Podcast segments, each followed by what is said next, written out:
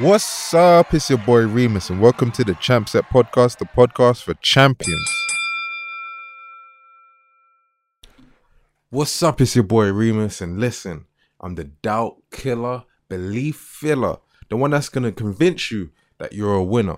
On these streets, they call me the maker of masters, the crafter of champions, the weaver of wise. Why? Because give me a little time, and I'll add Champ Set to your mind. We're a group, we're an army, we're a squad of winners with the most ambitious fighters and athletes. And we do everything to get the win because to us, allowing a loss is a sin. This is the home for ambition and this is the home for champions in training. This is the Champ Set podcast. And today we're going to be talking about not giving up until it's done. Not giving up until uh, until the very end. You know that Rocky Balboa type of mentality where he says in the movies, it ain't over till it's over. That's the mentality we're going to be talking about today.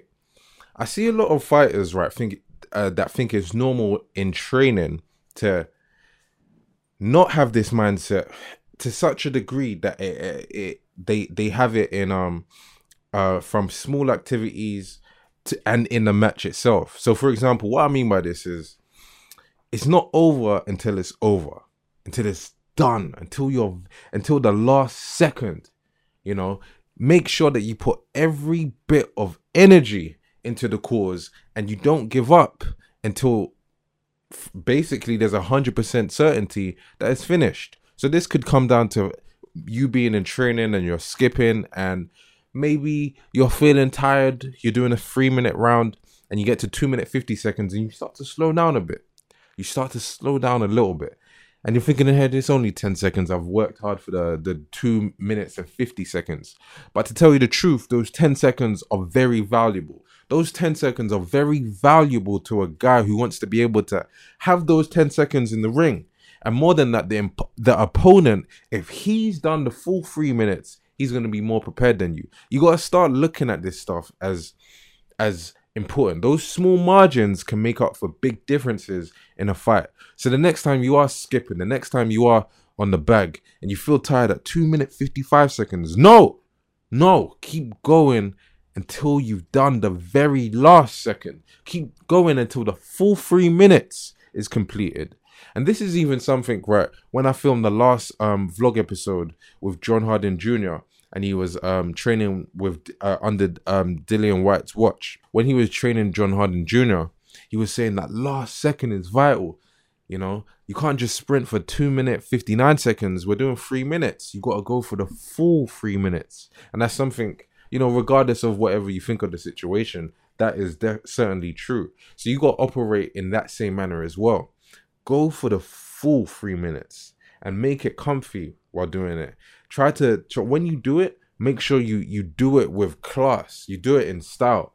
You know, try to um go for the full three minutes and then don't go oh, and just fall on the floor. Try to maintain your shape. Try to remain upright because you know that when you're in the ring, you're able to do that. And if you was in the ring and and you was so tired that you just that your your opponent would look at that and actually go, "Oh my god, he's tired. He's tired. Let me let me get excited. I can just get him out of there." And we see that a lot when the trainer, when you're in the um tra- opposite side's corner, sometimes they say, "He's tired. He's tired. He ain't got nothing left," and that could actually inspire your opponent to fight harder, to fight even more.